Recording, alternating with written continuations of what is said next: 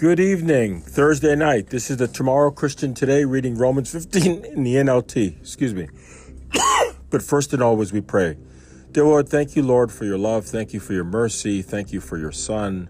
We love him. We want to serve him more. We need the Holy Spirit, Lord. You drive away the emptiness, the darkness, the depression, and you fill us with your satisfying eternal love. And you give us your promises. And we're so grateful and we hang on to you and we cling to you, Lord. You're our God.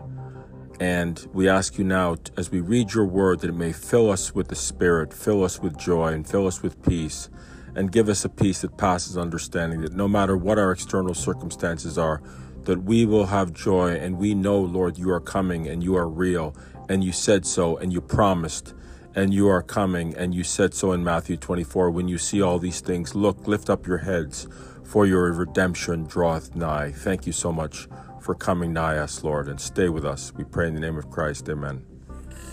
We serve a powerful God. Romans 15, living to please others. We who are strong must be considerate of those who are sensitive about things like this.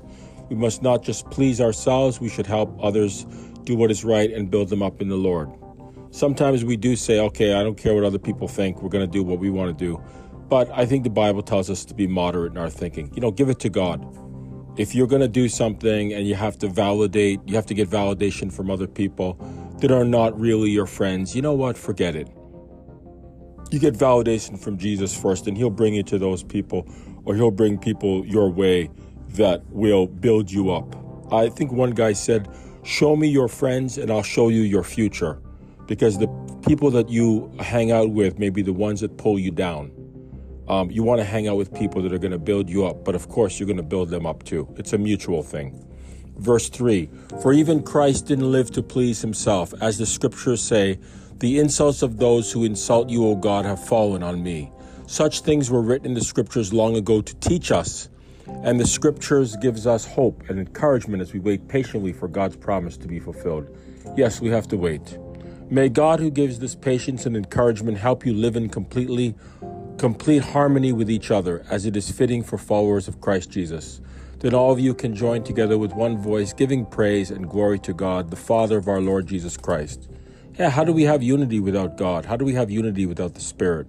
How do we have unity without love, joy, peace, patience, gentleness, faithfulness, meekness, self control? I submit to you that we cannot. It is impossible to have unity unless there are some kind of rules or punishment or law hanging over your head that if you step out of line, step out of line, boom, you're going to get slammed right back into a line. So the thing is that without God's love in your heart, the only thing that can keep us together is law, and even that uh, can change. Um, verse 6 Then all of you can join together with one voice, giving praise and glory to God, the Father of our Lord Jesus Christ. Therefore, accept each other just as Christ has accepted you, so that God will be given glory. Remember that Christ came as a servant to the Jews to show that God is true to the promises he made to their ancestors. He also came so that the Gentiles might give glory to God for his mercies to them. Yes, that's right. I'm so grateful for Jesus. He's so real to me. I, I know that he's real.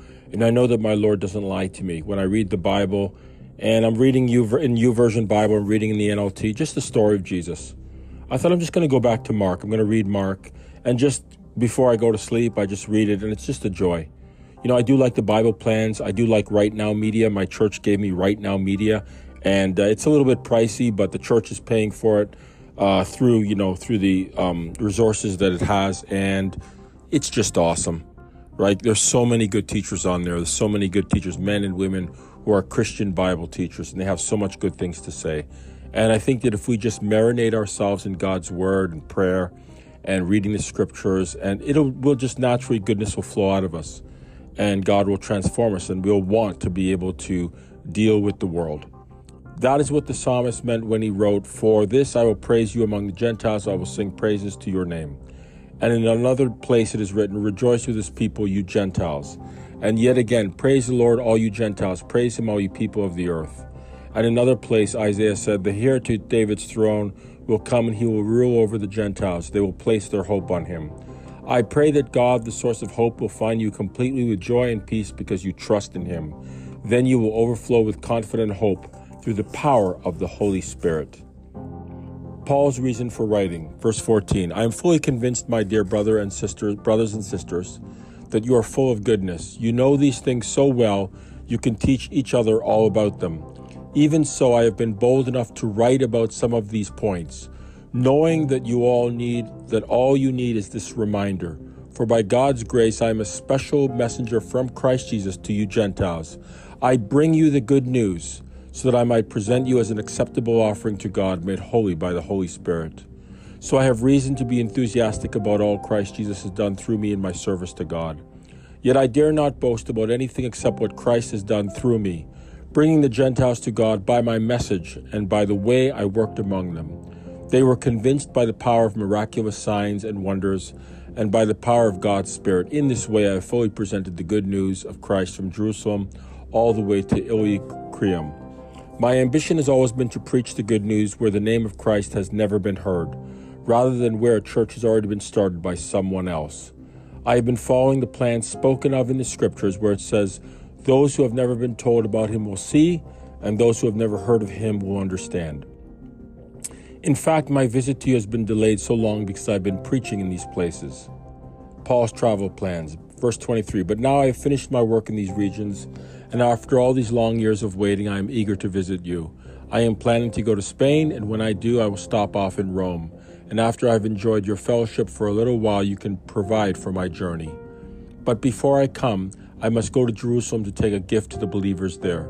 For you see, the believers in Macedonia and Achaia have eagerly taken up an offering for the poor among the believers in Jerusalem. They were glad to do this because they feel they owe a real debt to them. Since the Gentiles receive the spiritual blessings of the good news from the believers in Jerusalem, they feel the least they can do in return is to help them financially. As soon as I deliver this message and completed this good deed of theirs, I will come to see you on my way to Spain.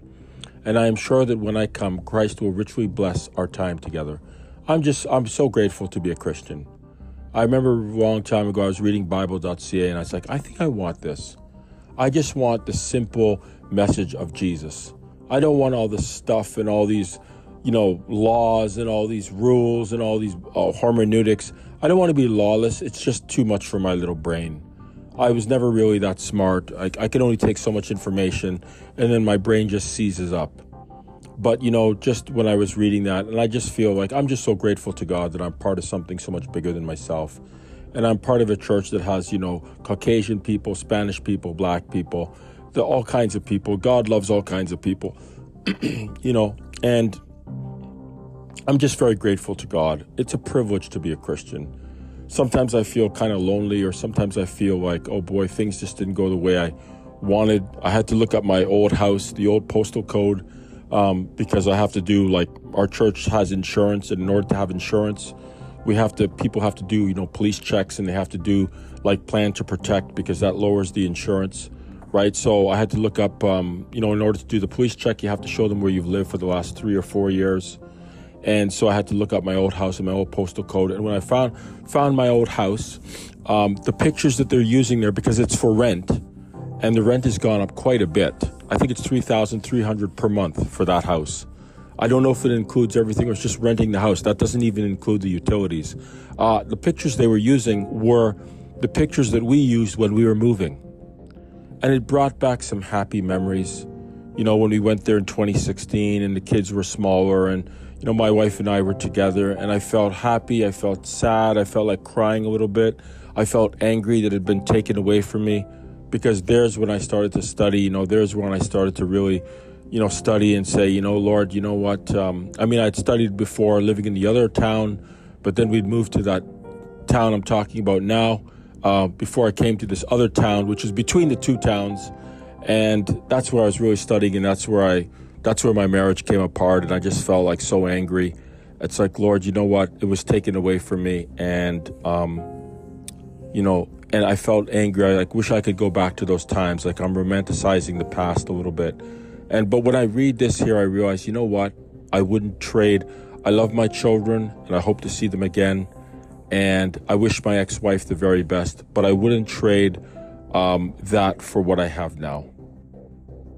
I wouldn't trade it because Jesus has to be first. I had to get Jesus correct. When you get Jesus right, you got everything else. If you get him wrong, I don't know what to say to you other than for my own, I can't. Where well, I can't go back to the way I was before. Um, you know, I just heard somebody say Jesus plus something equals nothing. If you want to add to the gospel, it's useless, it's worthless. If you want to take away from the gospel, it's useless, it's worthless. I came from a church, Judaism for Gentiles. Maybe I'm being a little bit sarcastic, but it's a waste. Okay? Jesus plus Judaism for Gentiles is worthless. It's a worthless, mushy, pablum gospel that has Jesus and, and uh, you know, having to um, be second to some dead prophet woman, queen of heaven.